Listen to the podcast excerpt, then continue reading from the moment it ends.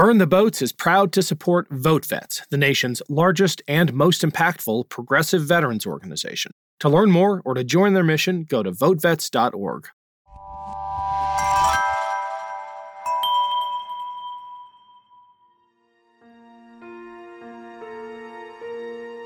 We live in a, in a world and a society where we watch people kill people and then have to sit around and have oftentimes white people decide on whether or not those people are going to be penalized for the things that they have done. If you do not think that causes trauma for black people, I want to invite you to stop for a minute and think about how that might affect us. I'm Ken Harbaugh, and this is Burn the Boats, a podcast about big decisions. On Burn the Boats, I interview political leaders and other history makers about choices they confront when failure is not an option.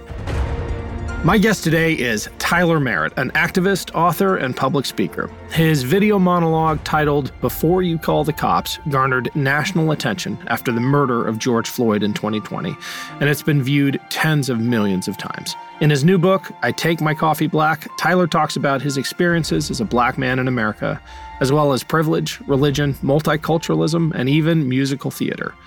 Before we begin, though, I want to share the monologue that started it all. Here it is before you call the cops, I just want you to know the first thing that I did when I woke up this morning was yell at my alarm clock. My parents were raised in the South. I have to roll tide or they'll disown me. They raised me in Las Vegas. That city still has my heart. I hate spiders. I'm a vegetarian. I'm not proud about it. I've done goat yoga. I'm really not proud about that. I can tell you every single word off the NWA Straight Outta Compton album. I can also sing you every single word from Oklahoma. Bananas are disgusting. I am a Christian. I spend almost every Sunday morning teaching kids in Sunday school. I am often asked if I am Muslim. I'm okay with that. I'm pretty much convinced if you met my mother, you'd automatically become a better person. My father is a veteran. He taught me how to say yes, sir, and yes, ma'am to everyone that I meet. I don't hate our president. I pray for him. I love basketball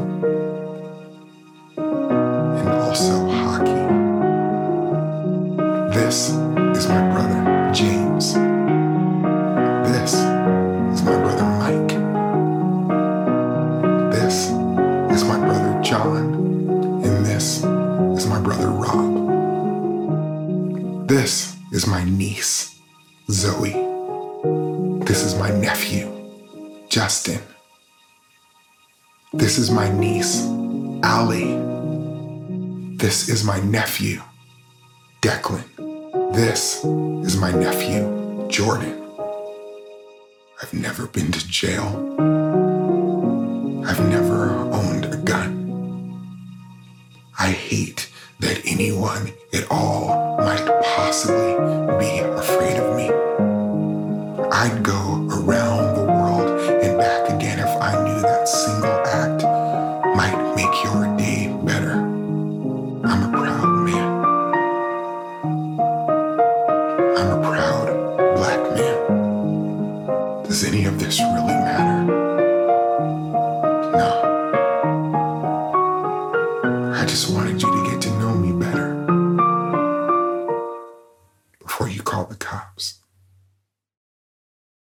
Merritt, welcome to Burn the Boats.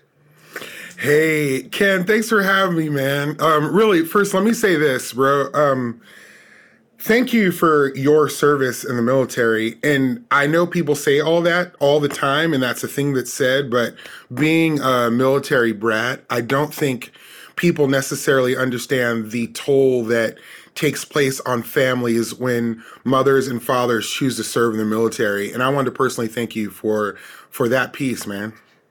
Thanks, Tyler. I, I, appreciate that. And I'm going to ask you uh, about your dad at some point. We've all got complicated relationships with uh, with our fathers, right?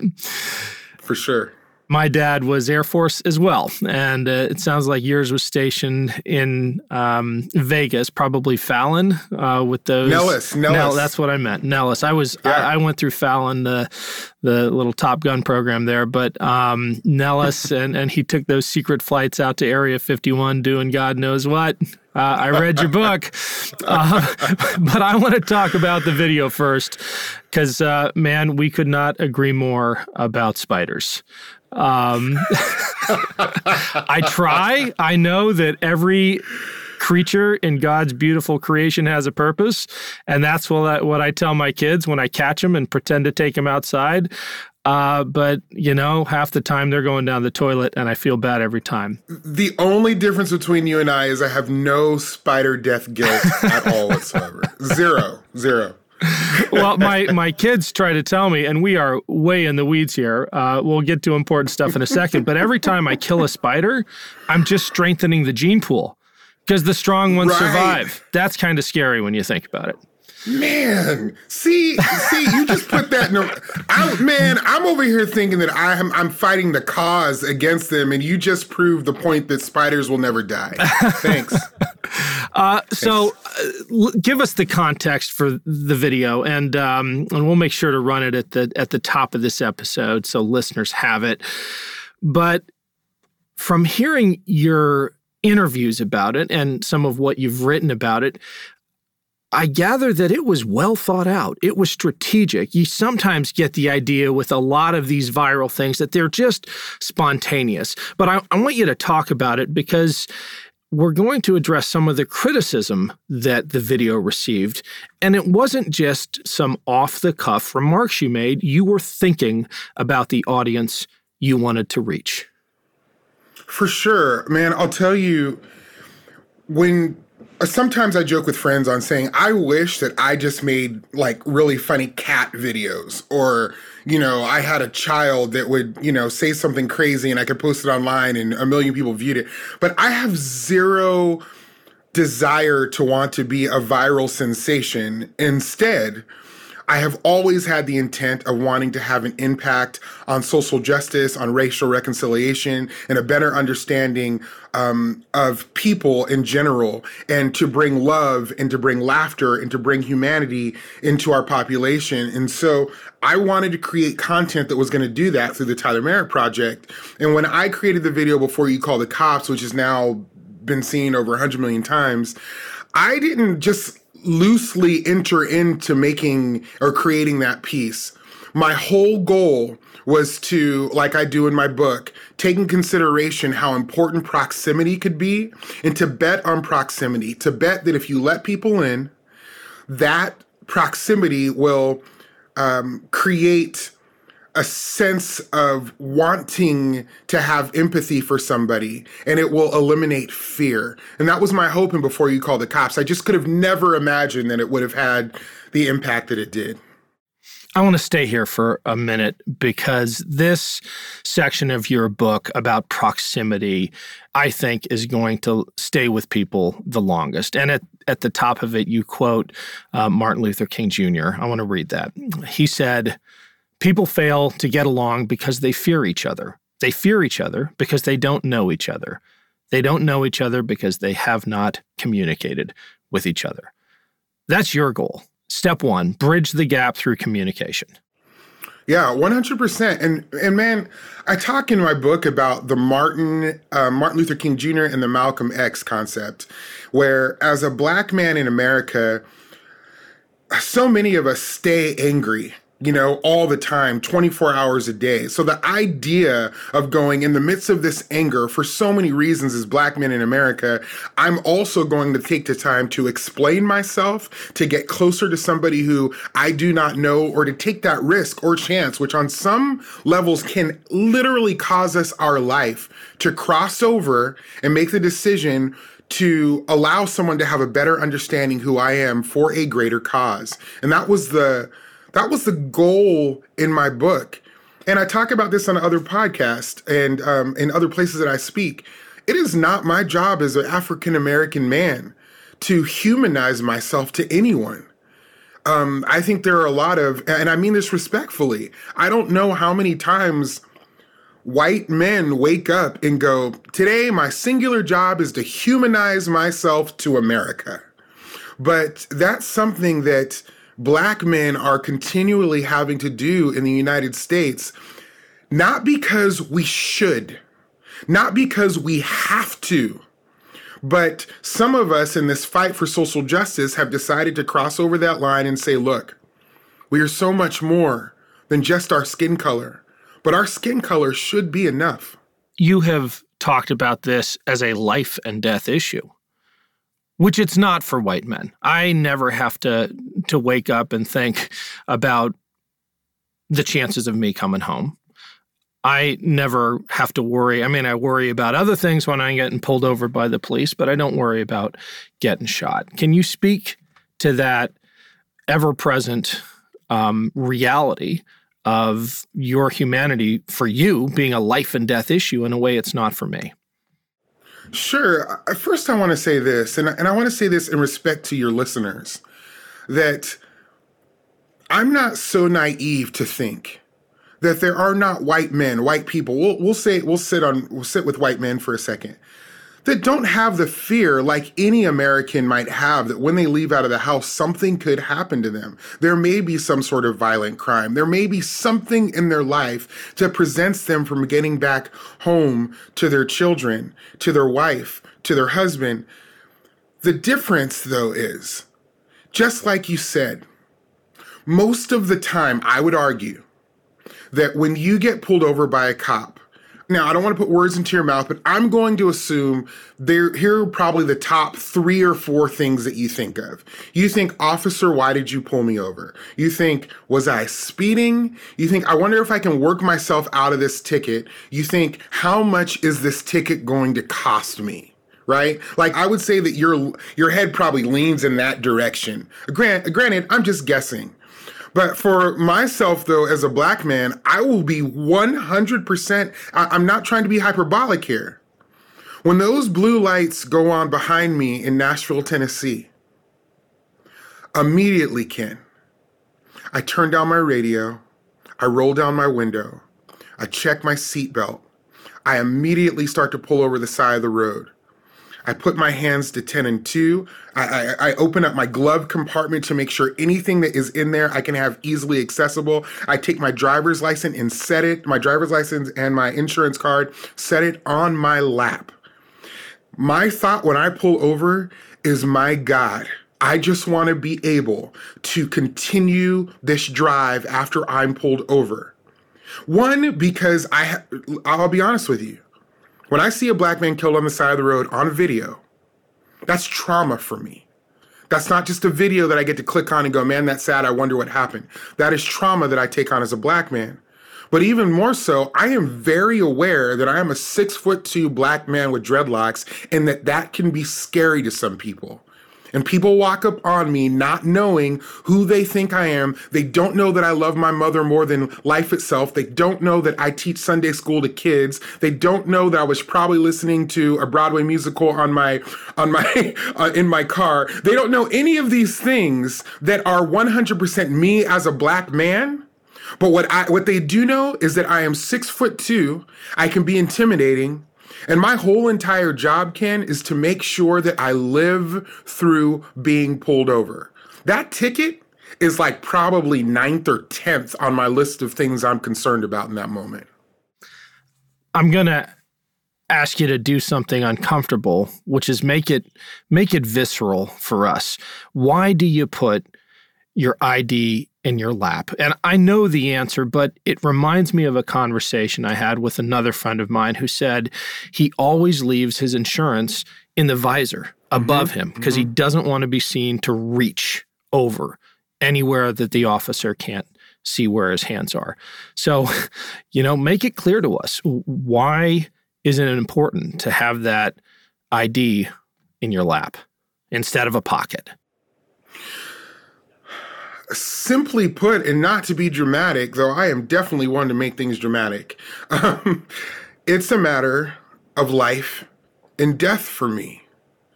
As soon as that officer of the law looks around the corner, usually with the hand on their waist, a, a, few steps away from my car, and they say to me, usually, um, Sir, do you know why I'm pulling you over? or whatever it may be.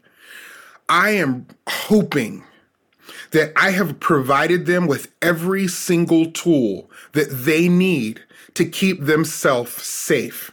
So if they can look in and they can see, okay, this guy has his driver's license sitting right there on his lap and accessible. I don't even want to have it like in my hand ready to hand him over to him because I don't want him to get the idea that I'm moving toward him in a way that, you know, I want him to be, him or her to be able to see everything that they can see right there in front of them. Now, here's where it gets tricky, Ken. Your listeners might think to themselves, that's a smart black man right there. Now, that's the way that you survive uh, uh, running with the cops. Or you might have listeners that might be saying, that's ridiculous that you have to do that. Or that's a precaution that you're going too far. But let me tell you what my mom would say if she was listening to this. My mom would say, boy, you do whatever it is you need to do to make sure that you get your ass home tonight. Whatever that is. So this is not time to put your pride in front of of anybody. This is not the time to try to prove who you are or hope that they know that you have a video that's gone viral or that Jimmy Kimmel wrote a foreword for your book. When you get pulled over, son, you are a black man. And in that moment, you have one task, and that is to make it home. Tyler, you said that one of the most important things that uh, that folks like me can do is elevate voices like yours, elevate and amplify black voices.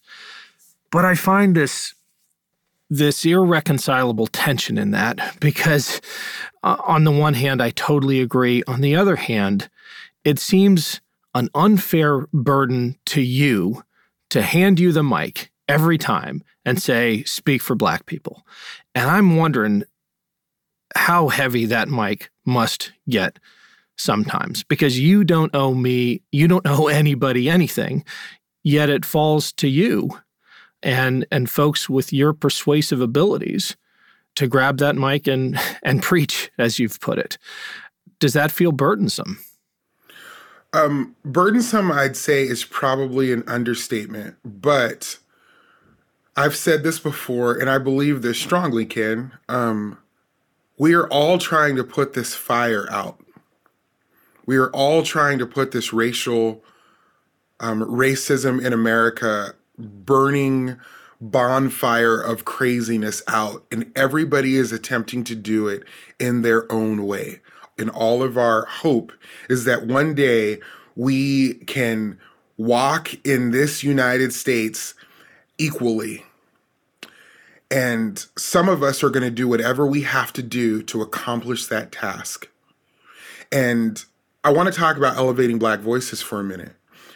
I feel like elevating Black voices is, is important, but before someone can assist in elevating a Black person, a Black voice, this is going to sound asinine to you, Ken. Uh, it's going to sound asinine, and I know. But above elevating, the first is to believe what it is that we say. One of the most exhausting things and when I tell you exhausting, one of the most exhausting things that people that are not black cannot understand is how difficult it is to just simply get people to believe our stories. To just believe that what happens in our life every single day, Ken, is what actually happens. So I just recap to you my experience of getting pulled over as a black man and the energy it takes me to then say to somebody, no, I promise that's actually what happens. And for somebody to go, but what if someone comes up, now I, that's cool, but I'm telling you, this is my story and what I do. But not every day. What if a black police officer walks up? If a black police officer walks up, I do the same stuff. Like, I, I, why? What do you not understand? How many different times do I have to tell you that my experience is significant to me as a black person? And though we are not all monolithic, we are all in the same boat, and that people do not want to believe us. So there's that first piece, right, of just getting people to believe us. Then there's a second piece in hoping that people will elevate our stories. And then there's that last responsibility, like you were asking about, um, the weight of that. Not everybody should carry it. Not everybody has to carry it. Um, black women have been carrying that weight in the voting booth for years. Um, black women have been carrying that weight in the midst of raising um, their children for years. But sometimes you have to decide what are those things that you want to put on your back and make them known to people. And for myself, I have decided that I'm going to lean into proximity I'm going to lean into love. I'm going to lean into understanding. And for me, I do not care what the cost is going to be because our lives are too important. And I have zero hate, which this might be a good way to tune into other things we'll talk about, but I have zero hate for any other black folks that go, Tyler, this ain't your job. You need not do this. And you need to stop. We're going to disagree amongst ourselves, like because we're human. But it's a mission that I've taken on. And I hope that one of these days when I'm gone, people will look back and say, I don't remember Tyler for much, but I remember how he loved people. That's beautiful. And I just want to acknowledge that I'm aware in asking you to relive this and to carry that mic for for this half hour we're talking, I'm asking you to carry a burden, and it's not a fair one.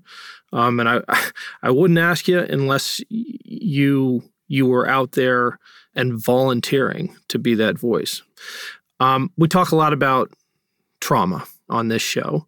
I think because I'm a vet and a lot of our guests are vets, and it's an audience that um, that seems to value uh, our perspective on it.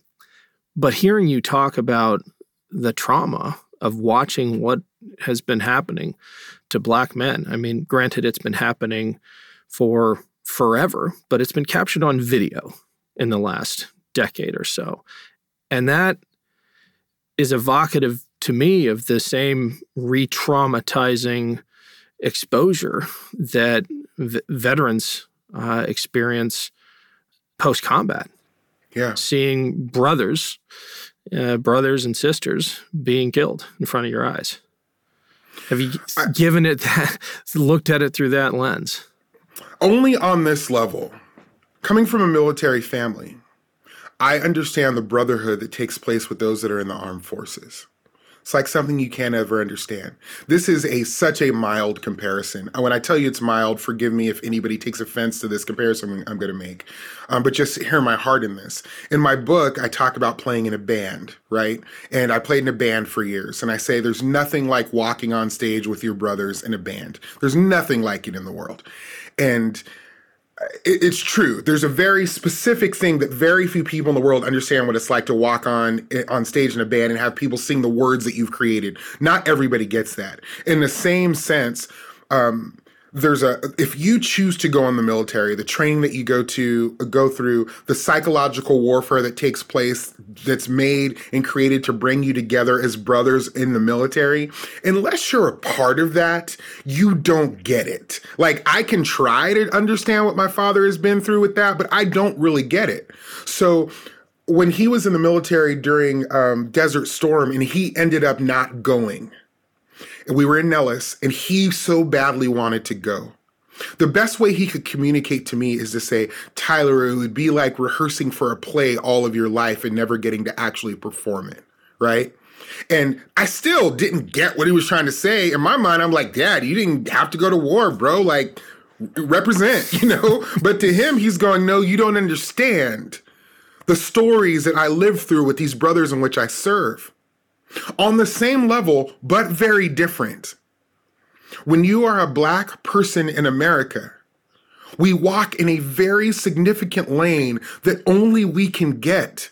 It's one that we can't explain to you if you're not black. It's one that we try to. It's one we make jokes about, like you're invited to the barbecue, meaning for lo- those that don't know what that means, it's our joke of saying, like, yo, you're cool enough to come and hang out with us, but don't bring the potato salad because it's probably going to be nasty. You know what I mean? Like, we're saying, come and be a part of our community, but you actually can't unless you walk through it. And with that in mind, Ken, when we watch trauma, and it is trauma for us. When we see somebody who looks like us lynched, lynched on camera, and then we spend, you've read my book, then we spend so much of our energy having to defend the thing that we saw in front of our eyes, Ken. Right now, we're waiting for uh, the trial. Whenever people listen to this, to give them some concept, um, the Ahmaud Arbery trial is taking place right now, and there are people that are that are um, that are in court, the people that murdered Ahmaud Arbery, and we're waiting to see what the what, what's going to happen there. We live in a in a world in a society where we watch people kill people, and then have to sit around and have oftentimes white people decide on whether or not those people are going to be penalized for the things that they have done. If you do not think that causes trauma for black people, I want to invite you to stop for a minute and think about how that might affect us. In the same way, years and years and years ago, where black people would get lynched, literally lynched and hanging from a tree. And white men would look at that, and that image would become trauma for them in a way of thinking that those people are not human. Those individuals hanging from that tree are not human. And then the trauma that takes place from the black person walking by and seeing someone that looks like them hanging from a tree, what that does to us. What that does to us is in 2021, I'm still talking about that trauma. And I'm hoping to God, Ken, I'm hoping to God, man, I don't have kids right now, not that I know of. Jeez. Uh, I'm hoping to God that my kids one day won't have to walk through the same kind of trauma that I do in 2021. I think it's worth calling out that one of one of the compounding features of that kind of trauma is that the victims are re-victimized every time it's talked about in the media. And, yes. you know, I do it uh, without thinking about it. We call what's going on now the Ahmaud Arbery trial. It's not, it's the trial of his murderers. Yes. But it seemed like George Floyd was on trial. It seems like Ahmaud Arbery is on trial. He is not. And yet, we're going to have to relitigate his decision to go for a jog through a white neighborhood. Right. Um, right. And I've, you know, I've lost buddies in uniform and we don't second guess every decision they made. We, in fact, elevate their sacrifice. We name schools after them. Yet, in the trials that that we've seen following the the murders of of young black men, they seem to be the ones on trial. Ken, you just, you, man, you knocked it out of the park with that example, man. Is that we're losing our life just for living. Just, just for living. When you begin, when people begin to ask, but yeah, but what did Ahmaud Arbery do? He jogged.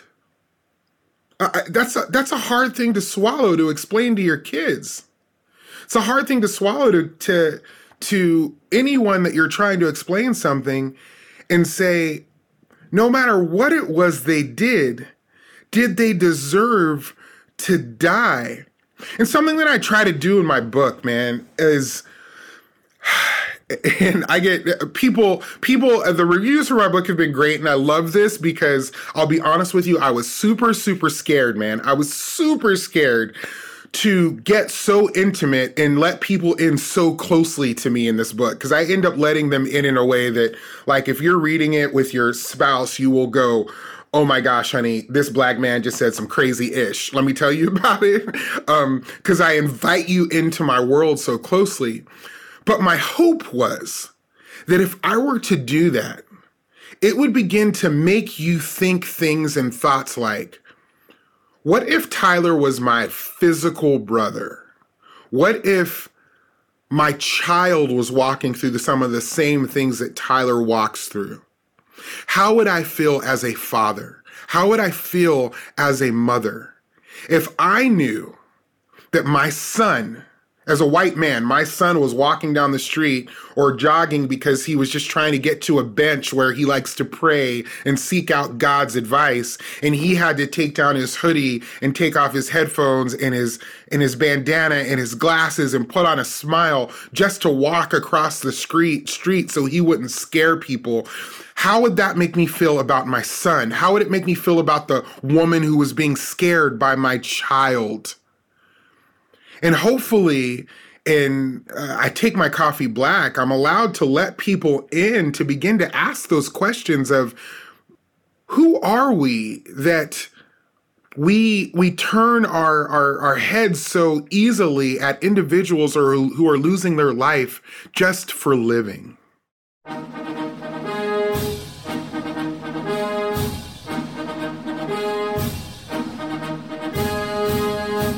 We often hear about the individuals who took the oath of office to become the chief executive. But what about the other people who play a role in each administration, or the events that may not be as well known, but that contribute to the reshaping of the office of the American presidency? On the presidencies of the United States, we explore each administration beyond just the person holding the highest elected office in order to better understand the history that brought us to the modern day presidency. I hope you'll join me on this journey through the annals of presidential history. Presidencies can be found anywhere fine podcasts can be found and is a proud member of the Evergreen Podcast Network.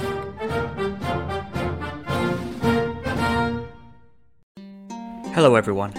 My name is Tom Kearns, and I host the Anglo Saxon England podcast, where I cover the history and culture of England from the departure of the Romans in the 5th century to the Norman conquest in 1066. So far, we've surveyed the collapse of Roman rule in Britain, the migration of the Anglo Saxons, and the history of Northumbria from its beginnings in the mists of legend to its destruction at the hands of Viking raiders in the 9th century. I hope you'll come and give it a go. Have your parents read the book, Tyler? Oh yeah, man. How did that go? in my book, I talk a lot about my father and him being in the military. And one of the reasons why it was important for me to talk about my dad being a military man is that I don't know why this is, man. I don't know why this is. But it's very hard sometimes for white people to picture and or understand that we have military family as well. Like there's this weird assumption of you don't understand this you must you're a democrat or you're a whoever and you don't understand weaponry or whatever. I'm like my, my, i come from a, a military family. Like my dad is from the south. My grandma used to sleep with a gun under her pillow homie. Like i you know what i mean? So i talk about my father but i talk about what it's like to go through living with a man who was never someone who was was encouraged himself. Therefore he didn't pass that on to his son and so I talk about how difficult it was to never really be seen by my father. And with my mother, I talk about how she had to work so hard as a black woman to get to the place he is now in Las Vegas. I call her the Oprah Winfrey of Las Vegas because she has become so successful. Um, but I tell some pretty hurtful stories about our life. And um, the other thing in the book is I cuss a lot, right? Um, and so when I first turned in the chapter to my mom for her first to read, her first reaction, Ken, was, Son, are you sure that you want to use this language in this book? And I told my mom, I said, Mom, listen, I'm about to write 18 chapters of a book. The only person I don't cuss in front of is you. you and kids. Okay. So I there's no way I'm about to write 18 chapters. And she and once she got into it, she got it because she understood I wasn't using it to be, you know, you know, bad or anything. It was just part of who I was. And the second part was my father. I love this, and you have to understand black. There's a reason why there aren't a gazillion black biographies, okay? Because black people ain't trying to tell family business, right? And my dad says to me, um, I said, Dad, I'm writing this book, man. And he goes, Okay, cool. You know, there's certain things you can't talk about, right? Uh oh. I said, Yes, sir. I said, Yes, sir. But what I did say to him was, I said, Dad, I am going to talk about this is actually funny, Ken. I said to him, Yo, Dad, I'm going to talk about how when I stopped doing sports and I started doing musical theater, you never came to anything I ever did. And my dad goes, Hey, wait a minute, wait a minute, son. I, I came to that that thing. And he goes, Jerry, which my mom's name, Jerry, what was that thing I went to that Tyler did? Now, I've been performing all of my life, Ken, and my dad had to go, um, Jerry, what was that thing that I went to? Which my mom was like, You didn't go to anything, Milt. just just take this one for the team. Let the boy tell his story. She had your back. Um, your your folks, you, your dad didn't just grow up in the South. He grew up in Eutaw, Alabama. Mm. And I, I say this as a kid who spent my high school years in Montgomery, Alabama. Oh. I, I know where Eutaw is. And um, I mean, that has got to be a, a formative experience. Um, yeah. And, and I, I, want you to just paint the picture for us. And I think maybe the best way is to talk about the, the Eutaw massacre yeah. And yeah. the message that that sent at the time and how it reverberated through generations. Here's what's fantastic about Eutaw.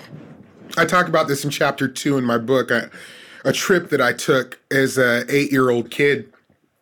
If you go to Eutaw now, and you're going towards um, Mississippi, and you get off on the Eutaw exit, and you take a right. You can either take a right or you can take a left. If you take a left, you're going to go into a little bit more of the city portion, but you, you take a right, you're going to go where um, a predominant amount of, of the black people in that city live and they all live in one area and that's where my mom and dad grew up. And it's nothing but black folks. It is just it's just black folks central. Now it to this day ken it is the same way to where we pull up to the the country store which my mom and dad have now bought it was owned by white people but they grew up going to this little country store in their area but now that my mom and dad got some cash they're like we're going to own that shit. And they bought it. So thank God. Um, a black owned business in that community. As soon as you pull up to the country store, everybody in that city knows you're there. Every black person in that city knows, like, you have arrived in their little country. That's Eutaw, Alabama. My parents were raised in an environment where raking the dirt, which is literally just making sure the dirt looks okay, was important in their community because that is what they had to take care of. Um, if you go today, Ken, it's still the same way. But the Eutaw massacre took place years ago in that in that same city where um, I joke with my dad, uh, my mom and dad in the book about when my dad's telling me about him being raised and he was raised as a sharecropper. And as he explains what a sharecropper is, I say to him, Dad, you were kind of a slave growing up. And my mom was like, Boy, he was not a slave. And my dad was like, Don't listen to your mom. I was a slave. You know, like this was the world they lived in. And this is just my parents.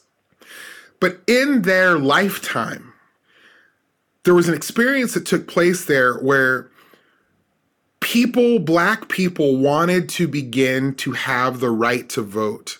And because they had the numbers, they took on the responsibility to do so. And instead of white people finding ways like political reasons as to um, win a vote or to change the narrative of a story through politics, they did the things that white people could do at that time which was kill black people. Within the Eutaw massacre, they killed a handful of individuals, and the handful of individuals that they killed stopped the voting process. It changed the voting process. It switched over the environment because they literally took people's lives. Now, this is known in history as the Eutaw Massacre. And my mother and father did not know that that took place in their city until they read my book and heard me tell them about it. That tells you not only how we bury the history of our black stories, that also tells you what we do to keep black people ignorant so that they don't know how to fight against historical moments or to use those things to fuel us on to get change. And so that story of the Eutaw massacre is now being shared there in Eutaw because people are reading about it in my book. And I'm hoping that more people get to hear that story. Well, that is similar to my experience um, going to high school in Alabama. in which stories like that weren't just erased or whitewashed, but the opposing stories, the perpetrators were elevated. Uh, our main rival high school was Jefferson Davis High School, right? Uh, wow, uh, Robert E. Lee High School was right around the corner. And it wasn't until I left the South that I learned about, for example, the Tulsa Race Massacre in 21 right. or the coup right. in, in, in Wilmington and I, I, guess I'm grateful that some of this history is finally being revived and taught. But boy, it's encountering some headwinds. You have all of these state legislatures now saying, we don't want to teach our kids anything that might make them feel uncomfortable. How do you react to something like that? That's insane to me out of this simple fact, Ken. It's when I tell you it's insane, it's insane. Ken, we as black people don't know our history. Like, I want you to think about it like this, man. Think about all the history that we know and that we've been taught, and that we have US history classes. What are you teaching in those classes, if not solely the victorious lives of white people and what you've accomplished? Forget about educating white people for a second. Forget about that, okay? If black people don't know their history, they walk down a street and see a monument. And they attempt to try to figure out why that monument is important or they're told from only one aspect. And we're told to respect a monument of an individual who became known for killing our people and we have ignorance. Like we're able to just go bypass uh, uh, a landmark and go, huh, no big deal, because we're ignorant to it. And not ignorant in the negative context, ignorant in that we have been taught to ignore that history. So when I hear about that, I'll be honest with you, man. When I hear about critical race theory, don't get me wrong. Sure, I think white people need to learn about black history, but my bigger concern is black people. I want black people to know their history more than white people I, because we need to. We need to. And so, in the midst of these stories about not wanting to talk about critical race theory and this one or the other, who's thinking? Is nobody thinking about black kids in this scenario? Yeah. I think no one's thinking about black kids in this scenario. I know it was a hypothetical question, but I think it's safe to say. Um, Tyler, I want to um, end with your your reflections on the subtitle of your book because I think it's it's subtly provocative. Uh, the title I read at the top was "I Take My Coffee Black," but the subtitle is "Reflections on Tupac, Musical Theater, Faith, and being black in America. And I feel like the point you're trying to get across there is that there is a lot of diversity in black America. It's not a monolith. Right. This gets to some of the criticism your video received that and I, I hate that these words are even coming out of my mouth, but people said it wasn't black enough. Can you explain that and how you reacted? Um, yeah, I, I think that I'm going to use this example. Now, let me be clear I'm not trying to compare black people to animals. I'm just using this as an example. If you put animals in a cage with no food and you leave them to their own, um, you leave them on their own for a long period of time to survive in the best way that they possibly can. People are going to do what they have to do to survive. Their value will change their interests may change. When it comes down to simple things like trying to survive just b- because of hunger, that's where you have conversations about cannibalism and what are people going to do to survive. And I hate to say this, Ken, with the years and years of trauma that black people have, sadly, some of the toughest things that we have to fight against are ourselves black on black crime is a real thing. Um, and there's reasons behind that that we don't have the time or bandwidth right now to go into the reasons as to why black people um, can even sometimes consider themselves enemies against each other. we are in a society now where black people don't know and or even respect other black people on other sides of the United States out of ignorance from just simply not knowing from a cultural diversity that has pulled us apart versus brought us together. But I talk about if you go onto a campus of an HBCU, of an historically black college university, and you get to see all the, the different flavors of African American, of black people, the beautiful differences between a black person who is a huge fan of, of Tupac Shakur, but also a huge fan of Bon Jovi, a person who eats cornbread and greens, and then a person who eats caviar um, there's just such this wide, this brevity of, of black people and beautiful blackness that exists. But um, sadly, we live in a in a place where we can fight against each other. And in my book, I wanted to do this. I wanted to say, we are not one thing it is possible for me to know every single word to NWA Straight Outta Compton album and also want to be in Dear Evan Hansen the musical. Like, um, I can also talk, and this is a secondary theme that I think is really important. If I can focus on this for a minute, I talk about faith. And I talk about, in my particular world, my relationship with God, with Jesus, and how significant that relationship is, but also how difficult it can be sometimes. And it's something that black people in the black church, our relationship and walking with Jesus tends to be very different.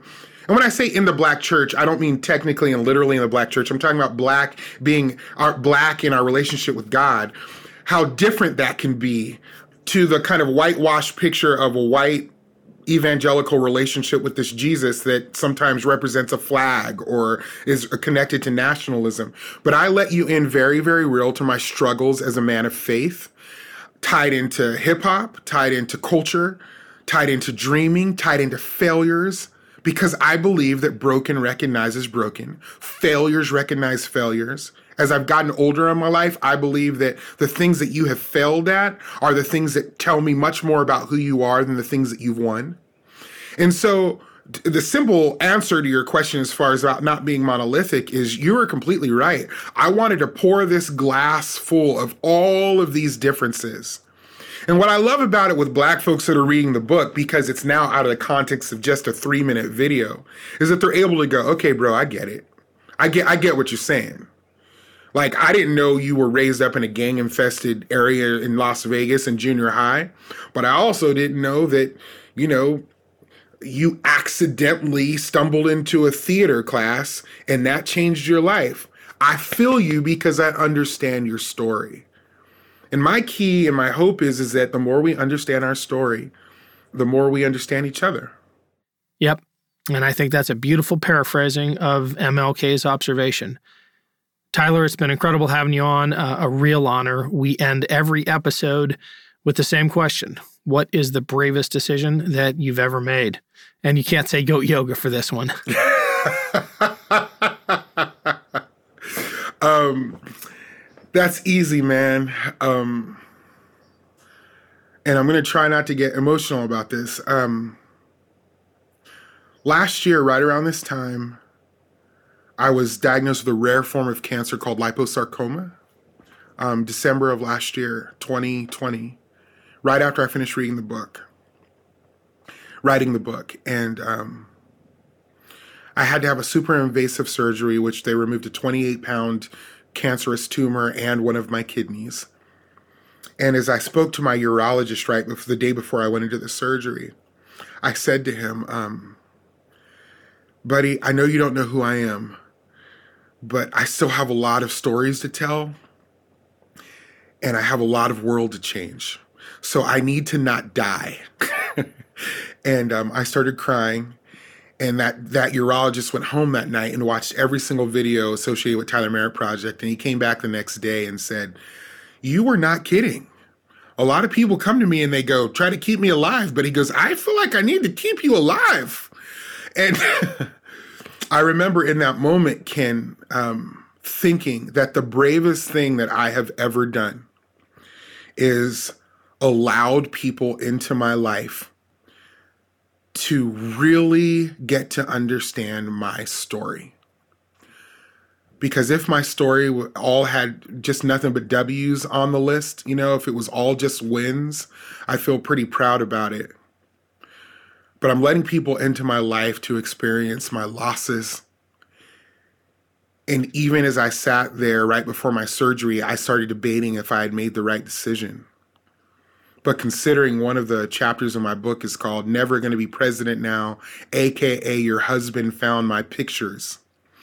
Um, and me walking through the truth in those moments, the bravest thing I ever did was to let people into the realness of who I am in hopes that our realness will help bring us together. Well, we are all so lucky you did, Tyler, uh, and I'm lucky to be able to get to talk to you. Let's do it again. Thanks, Ken. I appreciate you, bro. You got it. Thanks again to Tyler for joining me. Make sure to check out his new book, I Take My Coffee Black. You can also follow him on Twitter at, at TTM Project and on Instagram at the Tyler Merritt Project. Thanks for listening to Burn the Boats. If you have any feedback, please email the team at kharbaugh at evergreenpodcasts.com. We're always looking to improve the show. For updates and more, follow us on Twitter at team underscore Harbaugh. And if you enjoyed this episode, don't forget to rate and review. Thanks to our partner, VoteVets. Their mission is to give a voice to veterans on matters of national security, veterans care, and issues that affect the lives of those who have served. Vote Vets is backed by more than 700,000 veterans, family members, and their supporters. To learn more, go to votevets.org. Burn the Boats is a production of Evergreen Podcasts. Our producer is Declan Roars, and Sean Rule Hoffman is our audio engineer. Special thanks to Evergreen executive producers Joan Andrews, Michael DeAloia, and David Moss. I'm Ken Harbaugh, and this is Burn the Boats, a podcast about big decisions.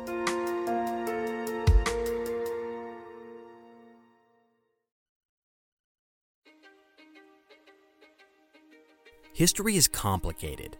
The story of human progress is long, messy, and riddled with controversies big and small.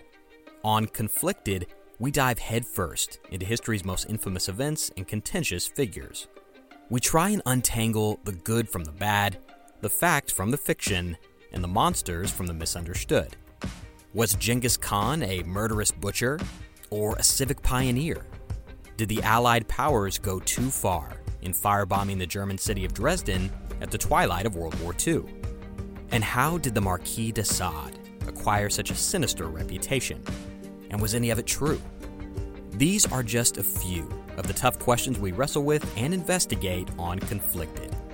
So if you love history or just enjoy a good story, please join me, your host, Zach Cornwell, for a fascinating new topic each and every month. Conflicted, a history podcast, is available on Spotify, Apple, or wherever else you get your podcasts. I hope to see you soon.